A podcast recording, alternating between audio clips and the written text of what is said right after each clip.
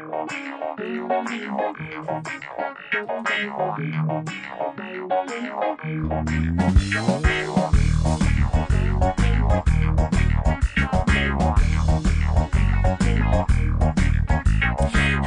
and good morning. This is Emily Austin, and you are listening to Faithfully Memphis, and we are a podcast from the Episcopal Diocese of West Tennessee.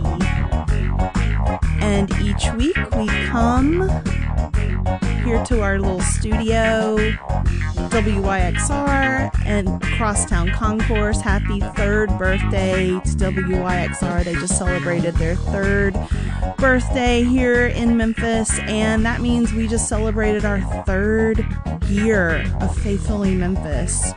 Jeez Louise. Bishop Phoebe and I were just talking the other day about how it seems like a, it, it seems like maybe 20 years ago and also 20 minutes ago that we started this show and and yeah here we are in 2023 and we're still doing it. And we've got some changes to the show that we are really really really excited to show early next year. But yeah there are going to be some changes coming to the show that we are tremendously excited about. And we're excited to show you guys that coming up in a few months.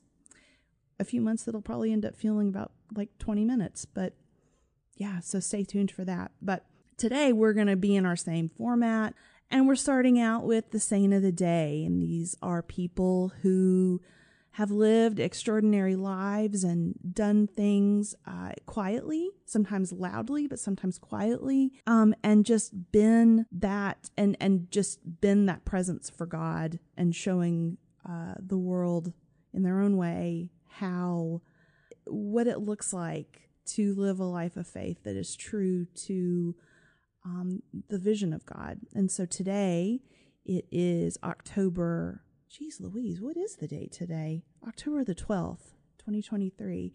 And we are honoring Edith Cavell. Cavell? Cavell? I looked up the pronunciation in a d- couple different spots and I heard different things, but I'm going to go with Cavell just because it, it's, I'm probably going to default to that either way. Um, Edith Cavell was a nurse um, who died in the year 1950. Uh, but she was born the eldest of four children on December the 4th, 1865, in a small village near Norwich, England, where her father held a long tenure as the vicar. And a vicar is just another word for a parish priest. That's usually what they um, are referred to in England. Sometimes we hear it here in the United States too, in our Episcopal circles. Edith received a classical English boarding school education and spent a period after her schooling serving as a governess in Brussels. And after caring for her father following um, an illness, Edith became a nurse at the London Hospital in 1896. In addition to working at hospitals and infirmaries throughout England, Edith, Edith served as a private traveling nurse, um, and she visited and cared for patients in their own homes, which was the norm back in those days. Until fairly recently, did um, uh, hospitals become a mainstay in the worldwide um, healthcare system. In 1907, Edith assumed a position as matron at the newly founded L'École Belge infirmière diplômée. God, I'm having to exercise those French bones this morning, it's rough, y'all. Um, but that was known in English as the uh, Berkendael Medical Institute in Brussels. And while she was serving as matron at the Berkendael Medical Institute, Edith launched a nursing journal, L'Infirmière, and taught nursing in many schools throughout Belgium. And then, of course, if you're thinking about the timeline and what was going on at the time, you're thinking in terms of World War One. Well, when she was in Belgium, World War One broke out, and she was in England at the time visiting family, and that precipitated an immediate return to Belgium, where she became.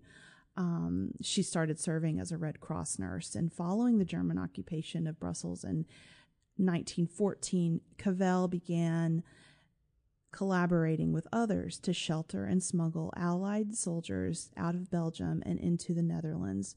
Motivated by deeply held Christian faith, Edith insisted on treating wounded soldiers on both sides of the war effort, which, combined with her outspokenness against the war and the occupation, placed her in violation of German military law. She was arrested on August the 3rd, 1915, and during her depositions to the German police, Edith confessed to smuggling more than 60 British and 15 French soldiers, as well as 100 French and British draftable citizens, or excuse me, civilians, out of Belgium and into neutral countries. So the evening before Edith was executed, she spoke to Father Stirling Gahan who was the Anglican prison chaplain, these words, which are inscribed on her memorial near Trafalgar Square in London. Quote, Patriotism is not enough. I must have no hatred or bitterness toward anyone. End quote. And on the morning of her execution, she asked Pastor Paul Le Seur, the Lutheran prison chaplain, to ask, quote, Father Gahan to tell my loved ones later on that my soul, as I be- believe, is safe and that I am glad to die for my country. Edith Cavell was executed by the German government on October the 12th, 1915. Now, as I'm, you know, we've been doing Faithfully Memphis for three years now. Most of the time we do a Saint of the Day. And I think that whether I'm covering these saints or Bishop Phoebe or any of the many other people who we've had on the show um, who choose to do a saint of the day, I, one of the things that I have noticed is that, especially um, on our uh, Episcopal um, calendar, the folks who we commemorate um, don't necessarily their their lives may not end as a result of their work. And I think that we get used to the idea sometimes that in order to be a saint, you have to die for your faith. Um, and, and their lives don't end in a tragic way all the time. But I, one of the things that I'm struck by is we're learning about um, Edith Cavell today is that you know she she did not die you know for professing a Christian mantra. She died for what she did, and that was serving um, uh, dead and uh, sick and dying and wounded soldiers because it's the right thing to do. And I think, um, you know, we just celebrated. Uh, I, I think that it was Saint Francis of Assisi who said, um, "Preach the gospel, and when necessary, uh, use words." Um, she didn't, you know, she held this faith in her heart, but definitely probably wasn't killed as a result of preaching the gospel with words. She died because she was preaching the gospel in her life. Um, we don't have to die for our faith, um, for Jesus to, uh, for his life to resonate with us. Um, I just want to leave us with that today. Um, just that living a faith that is concurrent with what's in your heart is that's one of the biggest that is one one of life's greatest uh, uphill climbs but i think we can all do it. We just got to keep searching. So let's pray.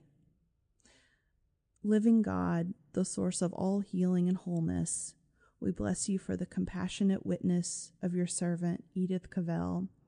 Inspire us to be agents of peace and reconciliation in a world beset by injustice poverty and war we ask this through Jesus Christ, the Prince of Peace, who lives and reigns with you in the Holy Spirit, one God, to the ages of ages. Amen. All right, we'll be right back with Faithfully Memphis.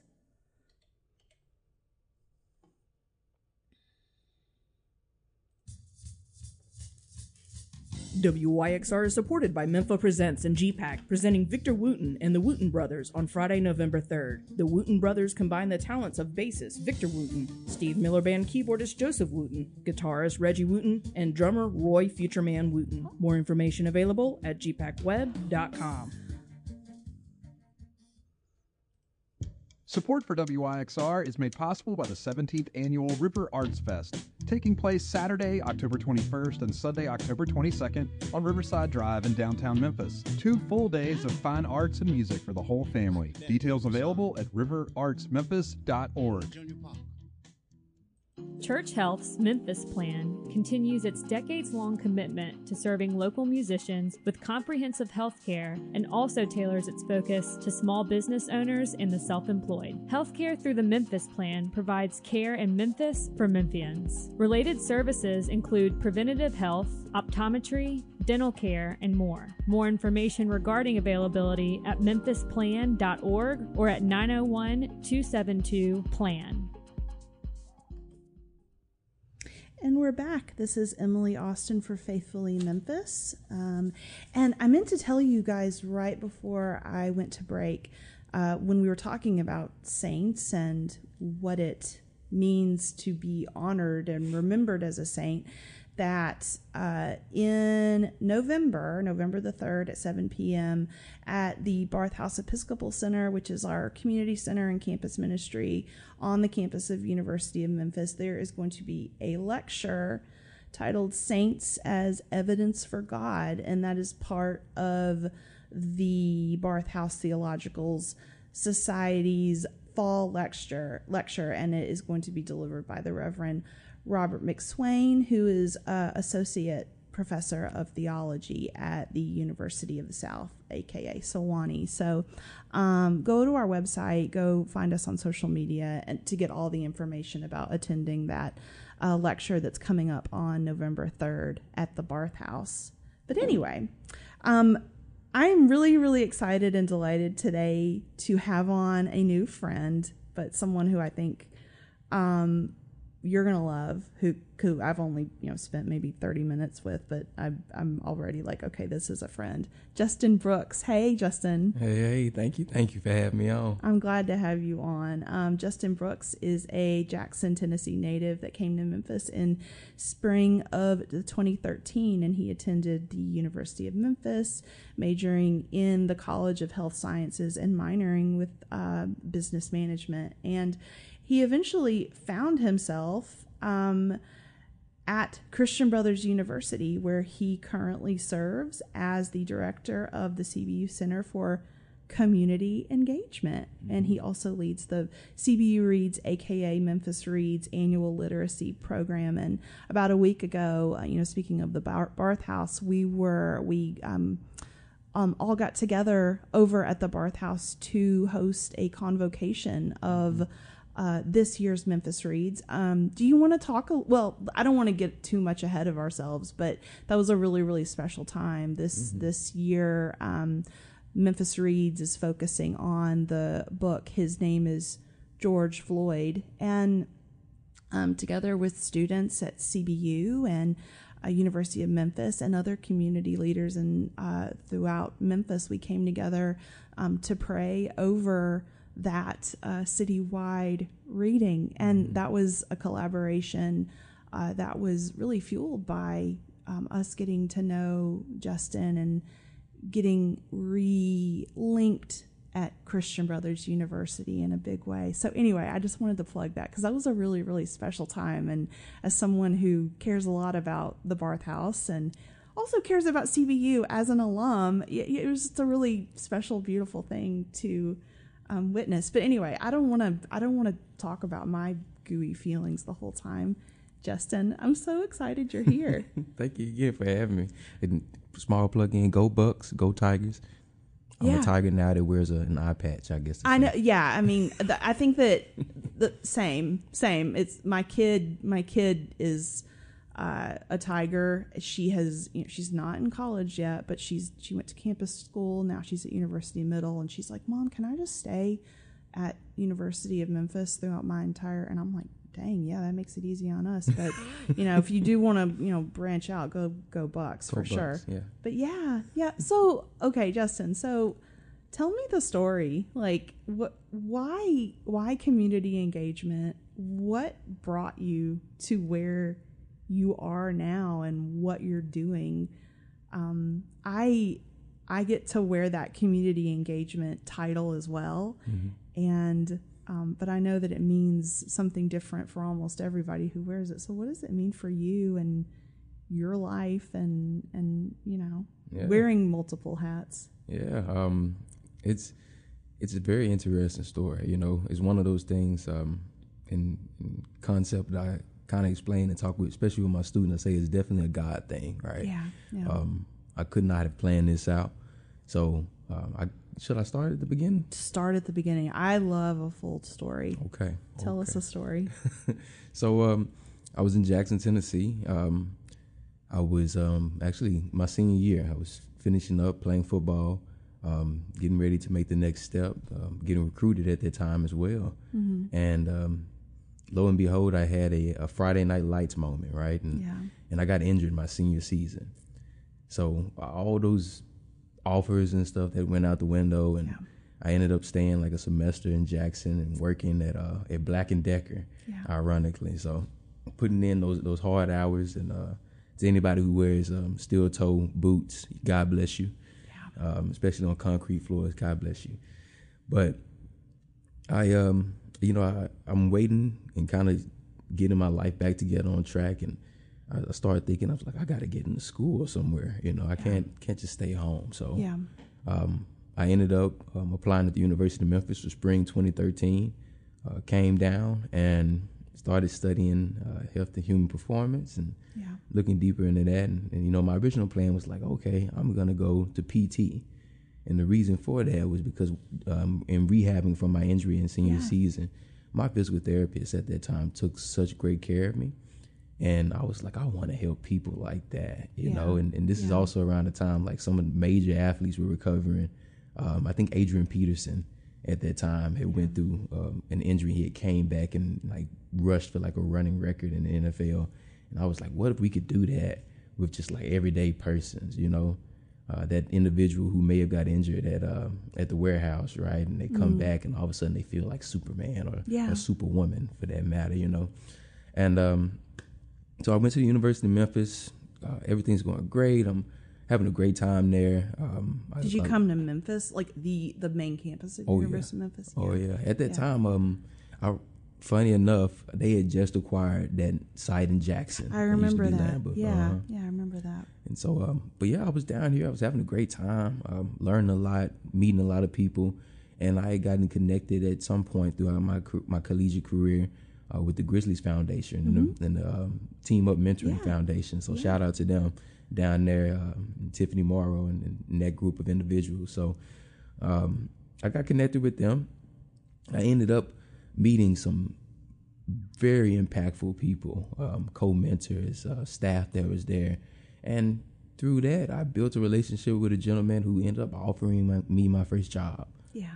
And so, um, you know, it's senior year at this point at the U of M. I'm like, what do I do next? Yeah. Um, I'm stressing a little bit. I'm like, uh, you know, grad school and whatnot. But Yeah.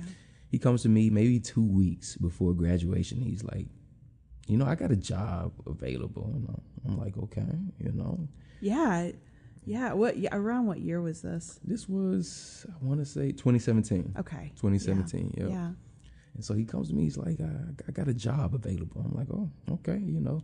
Um, he tells me it's an education policy and community organization. Yeah. At this point, I'm like, okay, you know. You're like, oh, that sounds cool, Yeah. but uh, it's, you it's know- not my degree, you know. I'm like, okay, all right, but I'll give it a shot, right? yeah, yeah. He probably wouldn't have pitched it to you unless he thought, yeah, this is the right, this is the right person for this. And thank God, you know, for for that discernment in that moment, you know, um, because it really just opened me up to a whole life that now I live now, and and you know, so many other people and beautiful partnerships and friendships like ours. Yeah. Um, yeah. I would have never experienced this had we not taken the risk and said, okay, let- you know, let's give it a shot. But I gave it a shot. Um, he hired me on. I ended up serving um, there for about a year and a half, and and then went on and joined another nonprofit, and Mm-hmm. um, eventually I made my way to CBU, where I'm at now, Yeah. and um, I've been in community engagement ever since. But I took a sharp turn, you know. I went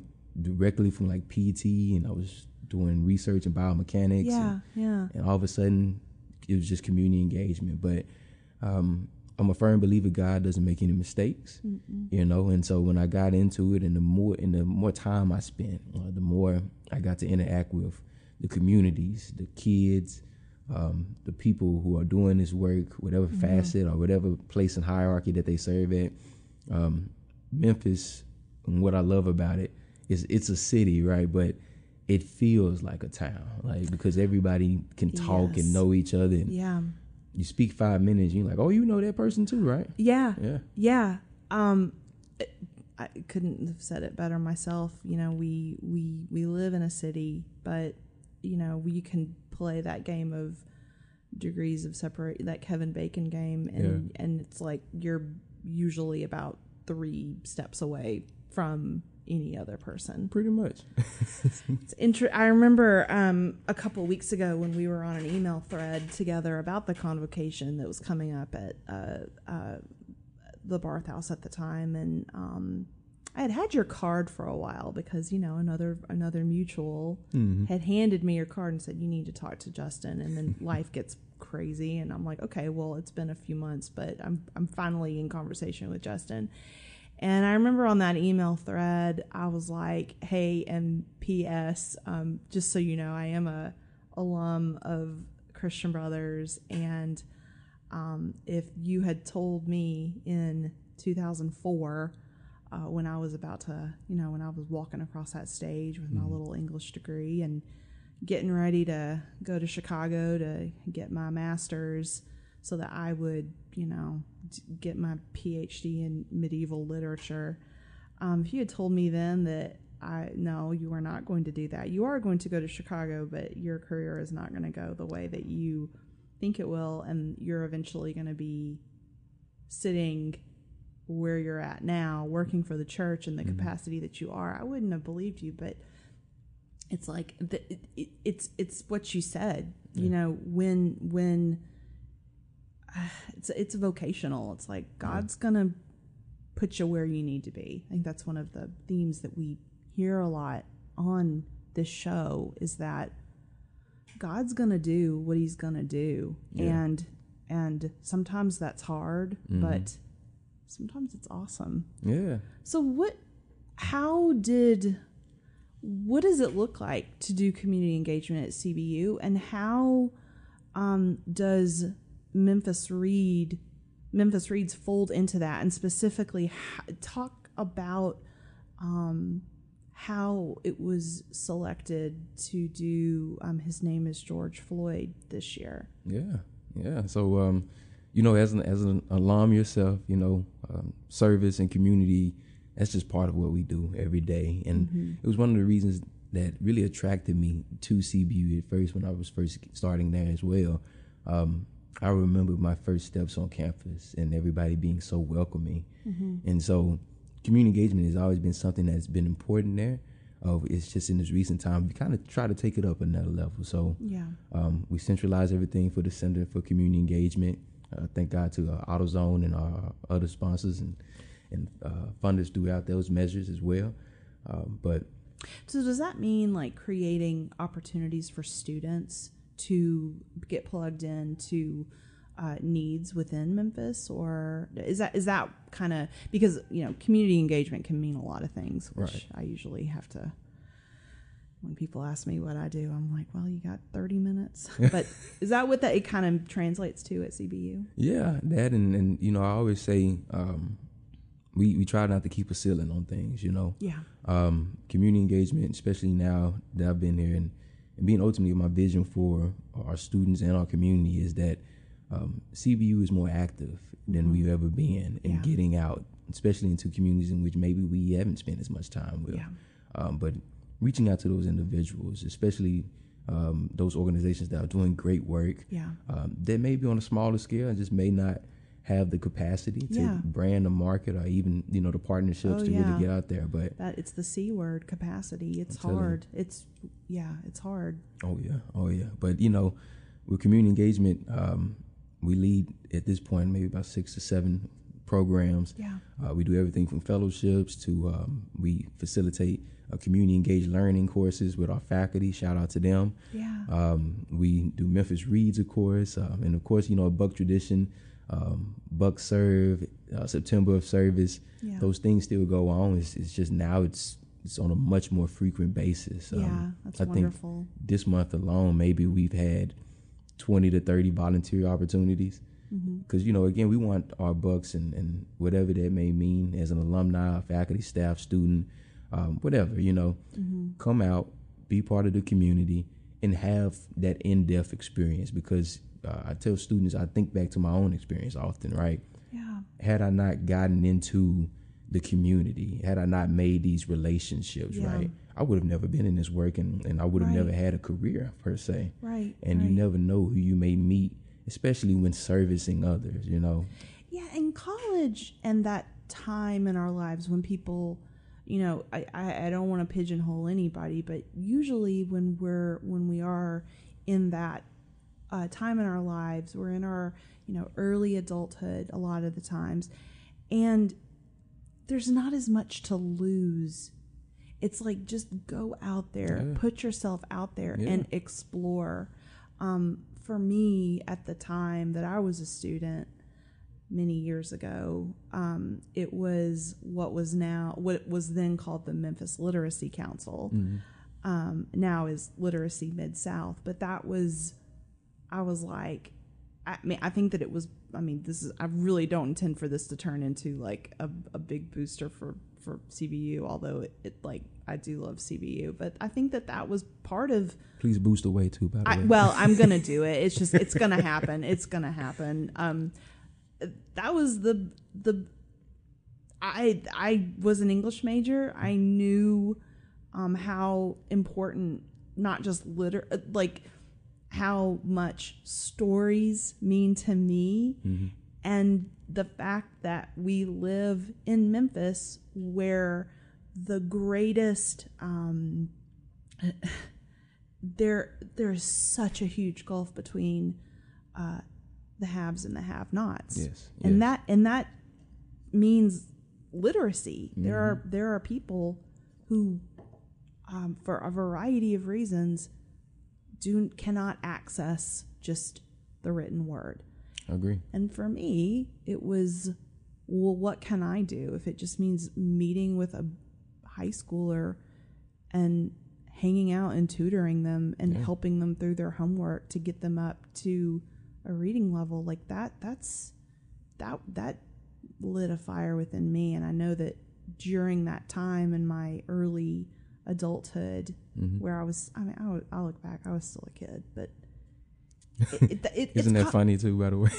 I, I, I had the same experience going back to U of M. I was like, you know, Jeez, when I was there, I was like, oh, I'm an adult, you know, I'm learning, Yeah. I'm on my own. Yeah. Now I've graduated, I come back and I'm like, wow, Yeah. I still had a ways to go. Yeah. But anyway, that that's my digression that that that spirit of service and mm-hmm. that spirit that s- spirit of curiosity Yeah. is is very alive and well at Christian Brothers, which is a Lasallian Catholic university, but um, it is not, I don't think, or at least in my experience, and I think that it's still this way now. There, you're not um, like if if that's not the way that you practice your faith, it's okay. I mean, Yeah. it's it's it's all about embedding yourself in the community. But anyway, I digress. No, I love it. I love it, and you know, I appreciate you bringing up that because, you know, uh, a lot of people don't know this, but like only maybe half our population, if that,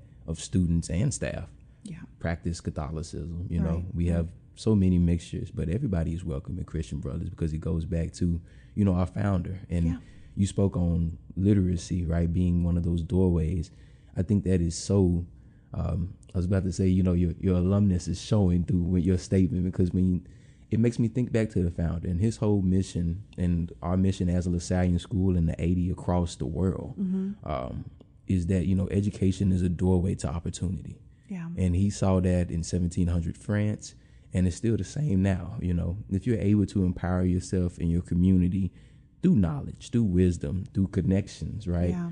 Um, through those experiences of fellowship, especially in the presence of God, um, magical things can happen. And they can happen really fast. Yeah, You know? yeah, yeah. I mean, well, that's they can happen as fast as you meet a new person True. and Very you true. engage in in deep conversation Yeah. and in conversation that is um, that dignifies the person sitting across with you Mm. from you as uh, a child of God, for lack of better words. You know, Yeah. the spark is always there. Amen. Amen.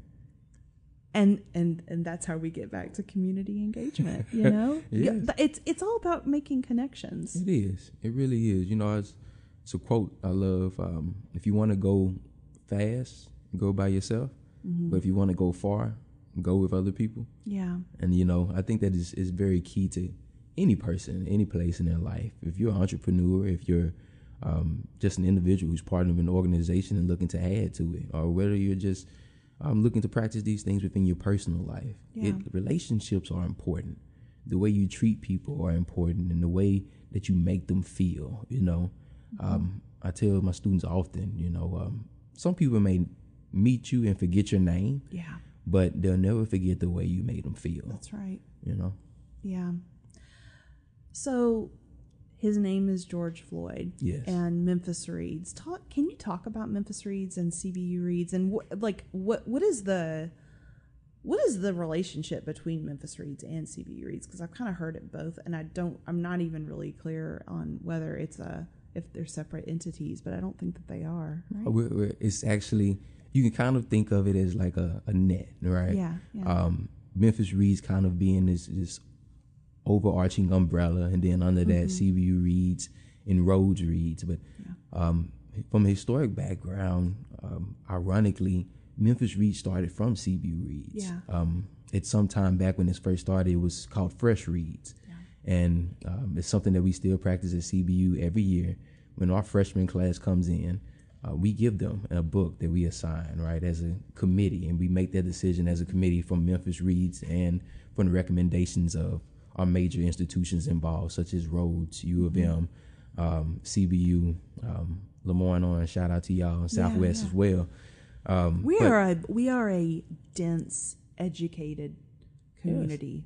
I, I, I love that about Memphis. I do too. We don't we don't think about it very much, but we we have a richness of educational offerings here. So, Yes, I love it. You know, everybody has a good niche, um, but we we're dense in that and healthcare. You know, just opportunity. I, I one of the things when I first started in this work was like, man, Memphis has like all the potential in the world. yeah, Like like let's let's keep capitalizing on this. yeah, yeah. But let me get back. yeah, to yes, yes. I, I'm sorry. I, no, I i'm gonna I'm gonna turn my mic off. You are fine. You are fine. Look, so this what happened. Um, we start off with fresh reads, right? And every year, we uh, students get a, a book, and it serves kind of a two bases. The first basis, and what has grown to Memphis Reads, is that we want to build community through literacy, right? Um, for our students at that campus basis, right, or, or that community campus basis, um, what that means for them is even though you may not be from Memphis, or say you have ne- never met any of the people in your freshman class, you all read the book. And hopefully, through reading the book, through having conversations, through writing an essay, through CBU 101 and our introductory courses, um, you meet friends, you know, that you'll grow with throughout college, and you'll have those late night adventures at Crumpy's or, Yeah. you know, going to Jack Pirtle's for a cup of gravy. Shout out to Jack. Yeah. Uh, but that's where it started at, you know, and and the other thing is that we wanted to help kind of create that bridge from whatever level of literacy you was reading in high school to this more young adult collegiate age literacy in which you'll probably read not just at college but beyond such, right? Right, right. And so that's where it started at. Um, eventually, you know, as we do, and we have such a great time, we started connecting with everybody, right? Yeah. And that grew, and, and all of a sudden, Rhodes was involved, and U of M was involved, and Memphis Public Libraries, and National Civil Rights Museum, and and all of a sudden, it became this citywide thing. But the goal was still the same: how can we build community? How can we talk? How can we create solutions around the issues and topics which are reflected in the books we choose? That match our population, our community, our social economic being, right? Mm-hmm. Um, and have those safe spaces, those places where we can fellowship, like at Barth House, right? Yeah, yeah. Where we can create those times and, and those and those places to talk. You know, um, oftentimes I feel like we don't talk enough, even though we do have this kind of town-like feeling, right? Yeah. Um, and when I say talk, you know what you were saying earlier, that depth, right? Um, more than just the the the brief how are you? and yeah. hope your day's going well but you know uh, how's your kids? What, what was the vacation like? You know Yeah. well this is happening in my neighborhood. Do you you know have you ever experienced something like that? And if you have do you have maybe a solution or blueprint something that we can follow and share to create this solution across all communities right? Yeah. and so this year, um, we started off with this process every year, maybe around December, January. It's a year round thing, y'all, despite us kind of coming all together in Yeah, October. yeah. But um, we started. Yeah, this community engagement thing, you got to start way in Oh, yes. advance. Yeah. Oh, yes. Oh, yes. Always thinking. always. But it started off there. We we had quite a few choices. We had um Barbara Kingsolver was another author we thought about. Yeah. Um thought about Dr. Imani Perry with her book um, South to America. But eventually we landed on his name is George Floyd. And when we landed on that, it just it was something about that selection, especially within the recent times and um, my condolences to the Nichols family, but what has affected Memphis and that being so close to that right now, um, we thought this was a great choice. We thought this was one of the things that one would again bring us together as a community to talk about these hard issues, but two, again, was a reflection of our community, a true reflection, right?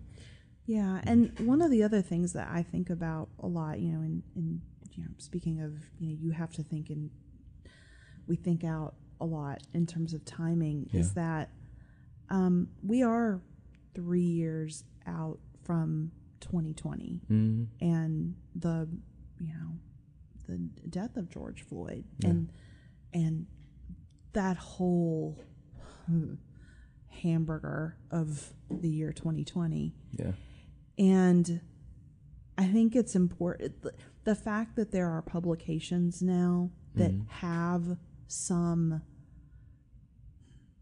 it's important to read concurrent writing mm-hmm. that's happening at the time of social upheaval. Mm-hmm. But now we've had a little time to sit in this Right. and sit in this new normal um, well it's not normal but that level of kind of awakening and just uh, realization for a big swath of society that had not elevated uh, the the kind of just humanitarian grossness that we saw in 2020 Yeah. we've had time to reflect on it now Mm-hmm. and we've been living in it for three years so i really like the timing of choosing this book Mm-hmm. for us to read together right when it starts to just fade from memory it's like please don't forget Please this is don't. this is still where we're at Yeah. we're th- the, in the year 2023 things we might have changed our minds in some ways. We might be seeing some things differently but we're still living in a community and in an american society that is fraught with injustice and systems that are 100% stacked against um, black men, black women, um, people of genders that are not uh, male. We have to continue Yeah. to focus on those because that's the only way that you change a system to make it more equitable and to make it more uh, and and to try to see the beauty of each human being in the way that Jesus wants us to, and the reason the way that Jesus came to illuminate.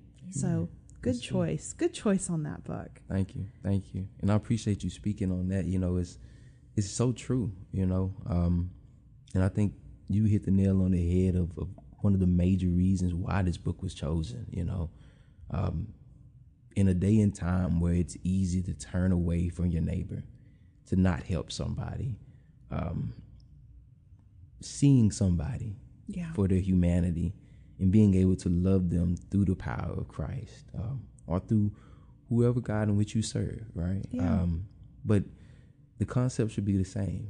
Take care of your fellow man Yeah. and your fellow woman. Um, and those solutions, we need to have stories like this from those marginalized populations for the people who are not at the top of these hierarchical systems because it takes everybody It does. and there's more than one individual who is going through these situations. So if we can listen, if we can come together, if we can truly examine the humanity of somebody, which I why another reason why I love this book because it's a full analysis from Yeah. both authors of his entire life, not just those moments that led up to that tragic event, Yeah. but from when he was a kid and living up into Texas and then going through so many things up to that moment where he was crying out for breath.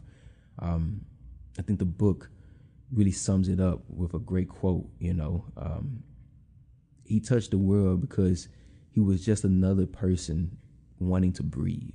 Yeah. And, And as somebody cried out to his mom. cried out for his mom, you know. But as somebody who it goes through day to day life myself, even though it, thank God it could be worse, right? Yeah. Um, at some point, if not for an extended time, we've all been there Mm-hmm. at that point to where we was like, oh, life is just lifing really hard on me right now. Yeah. Oh wow, that's mm-hmm. you know Yeah, and it's yeah. Mm-hmm. it's like i just want to breathe you know so i think people can relate to that aspect um, as well as so many others within the book but it, again it goes back to community right how many people in memphis especially are just looking for those moments those time frames somebody who maybe who could reach out and just say it's okay take a breath take a breath and then we'll go through this together, right?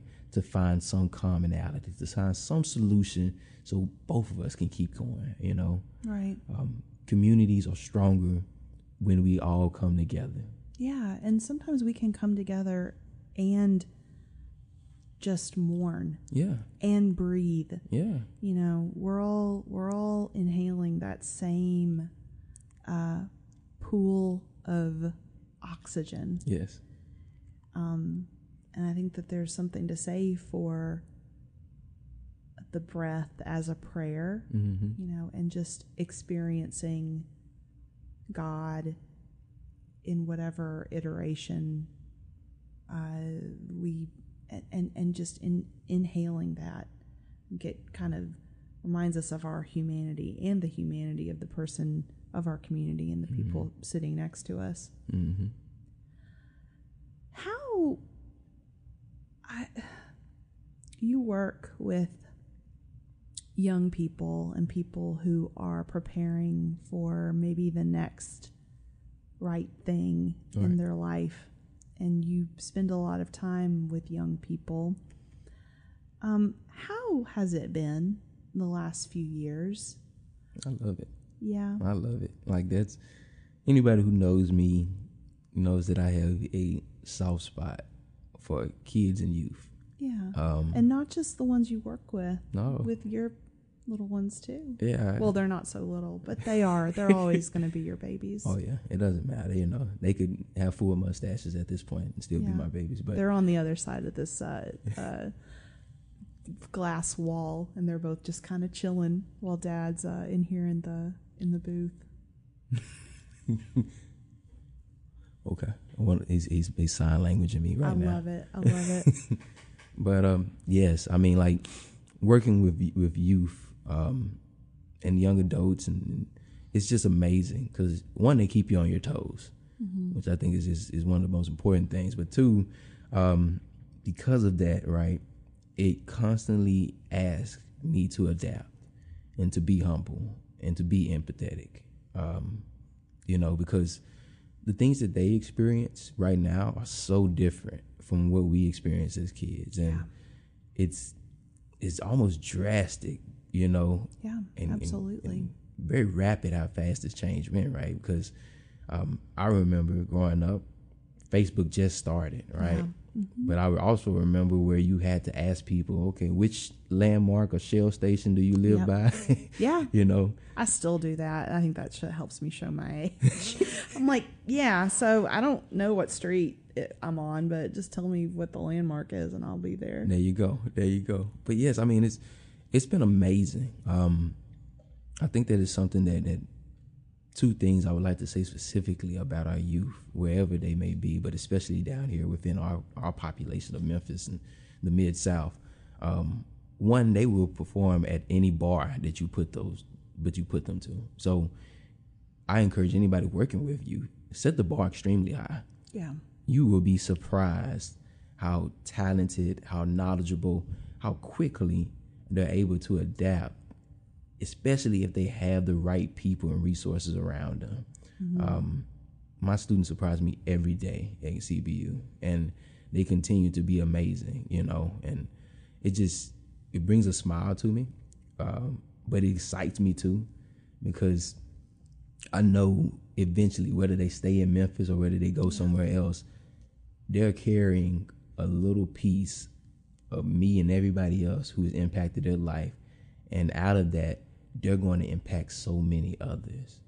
You know, so setting that bar high. But the other thing too is is give them a shot. Yeah. Give them a shot. You know, um, we sometimes we kind of like to hold on to things. The great thing about kids and youth is that they constantly challenge you to change. They Yes. challenge you to think a little bit deeper. Yeah. And that's so much needed because we can't be in a complacent society. Yeah. Life is always moving, it's always adapting, it's always shifting around us. These kids, uh, the youth in which we mentor and which we bring up, those are the individuals not only that's going to help us to make a better future, but those are the individuals also going to keep us connected to that future. Yeah. Because they're already living in it. Yeah. And we are too. Yeah. But they are invested in it in Oh, a way yeah. that we, you know, I'm a I'm a millennial um and just being around young people, I, I I do believe that we no matter what your age is, no matter what generation you you you know slot yourself in, Mm-hmm. um, we all want the same things. We're all living in this. We're all swimming in the pool together. Yep. But I feel like there is a pulse that young people um, experience that it, it, it it's personal for them in a way that it may not be personal just yet for the rest of us. Right. Um, I remember last week when we were at the Barth House, and um, one of the students who you brought, who attended, who shared their testimony Caleb. about Caleb Jones. Is that his name? That's it. Shout out to Caleb. I have been thinking about Caleb since that night that we heard from him.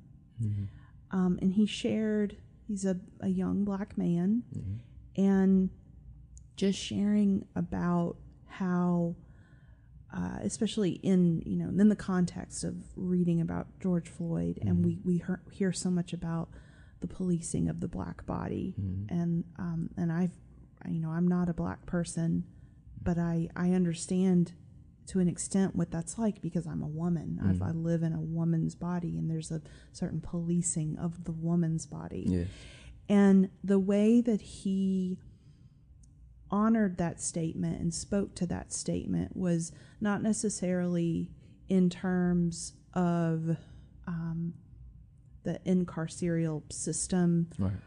but policing the body in that he he objectified ob- objectification Yeah. and the feeling that you can be touched Yeah. and you can be um, uh, commented on Right.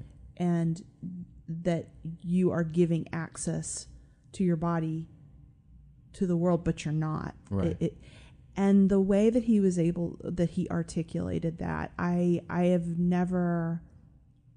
It it just it pierced my heart. Yeah. Um, and I think that you know I don't want to pigeonhole, but it's like I had to hear it from Caleb's experience. I had to hear him say it hmm as a black man, Yeah. And it was beautiful. And and Maggie and I were both just like just. He left us with a lot to consider and a lot to consider continue working on in our own hearts and i can only imagine what it's like just to be around people like that i mean what a what a gift it's a mm-hmm. difficult gift Yeah. young people are are a difficult gift because they make us face our own shortcomings so Yeah. Um, that speaks a lot to you that that's where you spend your days Yeah, I love it though. And you know, Maggie said something that is so um, important, right? Um, and I think it, it applies not just to young people, just to any difference, you know, in population. And the reason why you should go out and do service, why you should be engaged with your community and be in these diverse crowds, they force us to reflect on ourselves, right? yeah and they challenge us to say, okay, what can I do a little better, right? Um, and when you do that, you'll be surprised. Two things, uh, two ways I say. Um, you'll be surprised first by who you meet and those relationships you build in that diversity, the things that will maybe last you a lifetime. But then the second thing is you'll be surprised at yourself, right? And especially what God releases to you in those moments. Um, sometimes, as you sp- kind of spoke of earlier, right? He takes us through these valleys and these hills, and we're like, Lord, maybe this ain't the, the right way. It, it's kind of scary down there. It looks dark. You know, it's kind of like those Halloween paths, Yeah. branches sticking Yeah. out, scarecrows. You're like, I, I don't want to go down there. yeah But it's the valley of the shadow Right. But if you if you especially if you have somebody with you, oh man, when you go through there and you come out the other side and you see that joy, you see the growth, you see what you built together, right? And it's all through the glory of Christ. It comes back and it just washes over you with so much favor, so many blessings, things that you could never expect. Like for what we started at, right? And coming into community engagement. yeah I, I couldn't. I tell. I say this often to my colleagues. God has a script that you just can't make up. you just can't make up. You couldn't guess it. right. You know, you could put a good parlay on it on DraftKings or something like yeah that. yeah But uh, you you probably won't make that that hit or, or that bet. But if you just give it a shot, if you give our young people a shot, if you give our communities a shot, truly embrace them and embed yourself in them, you will be surprised how far God would take us all. yeah Yeah. Amen to that. Justin Brooks, thank you so much for being with us today. Thank you all for having us, for having me, and and I, yeah, we're doing the royal we. I, I, it's just us in the room, but thanks for coming and talking to me. that's that community engagement, just so inclusive, yeah, right? yeah. We we tend to. Here it is again. There it is. Jeez, Louise. Um, yeah, we're we're we're we've got our people on our shoulders. That's right. We're we're here because uh, other people have um, put us where we are, and we're hoping to keep standing up That's for right. them. That's right.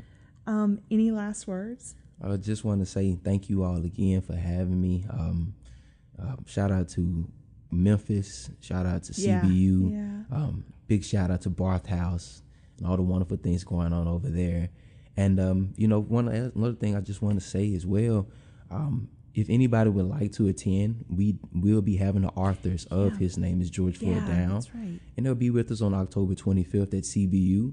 Um, it is a free and public event. There is an in person as well as a live stream. If you just search within any of your search bars, uh, Google, Firefox, AOL. I don't know if anybody uses AOL still. I mean, I'm sure that there's somebody. Gotta be somebody out there. But whatever it may be, Yeah, yeah. search CBU Reads. Um, there is a registration link on that website. feel free to register. Feel free to come on out, meet the authors. It'll have a Q&A. So if you want to ask some important questions, this is a safe space. Again, we're trying to build community one book at a time. Yeah. And if you miss us on the 25th, come to Rhodes on the 26th. We'll see you there. We look forward to, you know, fellowshipping even more with Memphis. And again, thank you, Emily, just for having us. Yeah, yeah. absolutely. Thank you, Justin.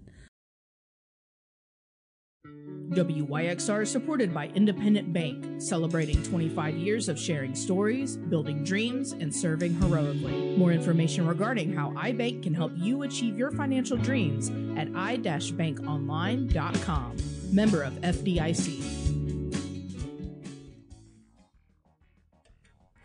Thank you so much for joining us today for Faithfully Memphis. Um, if you want to listen to past episodes, you can find all of those um, by just looking for the Faithfully Memphis podcast. We're in Apple Podcasts, um, Spotify, all those places. Um, if you liked what you heard today, share it with a friend. And yeah, I am so grateful for this community that we are a part of, and I'm grateful for you for listening today. Um, until next week, please stay safe, please stay positive. Bye.